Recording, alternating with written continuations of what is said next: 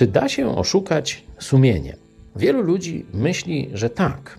A ja Wam opowiem historię, którą niedawno przeczytałem na jednym z portali. Oto dwóch e, przyjaciół, jak bracia, wchodzą w dorosłe życie. Jeden wyjeżdża do Niemiec i tam mu się świetnie powodzi, drugi rozpoczyna biznes w Polsce, też mu się dobrze powodzi, ale jak to w Polsce, idzie coraz gorzej, kłopoty, skraj bankructwa.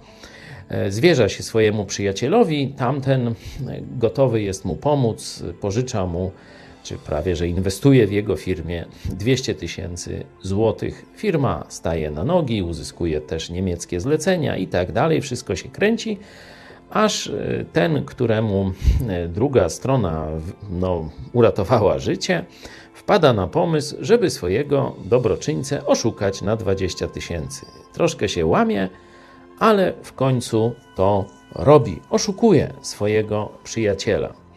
E, tamten się nie kapnął, sprawy idą dalej, ale po paru latach, choć firma prosperuje, Jemu już przestaje sprawa, sprawiać radość, czuje się wypalony, rezygnuje. E, gorycz tego oszustwa, szczególnie w stosunku do najlepszego przyjaciela, ciągle gdzieś mu ciąży.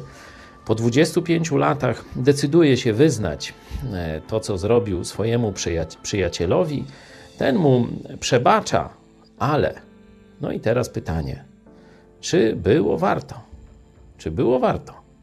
25 lat żyć w niewoli wyrzutów sumienia. Czy było warto? Stracić zaufanie przyjaciela. Relacja się nie załamała, ale czy dzisiaj to już jest to samo co kiedyś? Oczywiście nie będę mówił w ogóle o tym kontekście relacji z Bogiem i rozliczenia z Bogiem za zło, za swoje grzechy.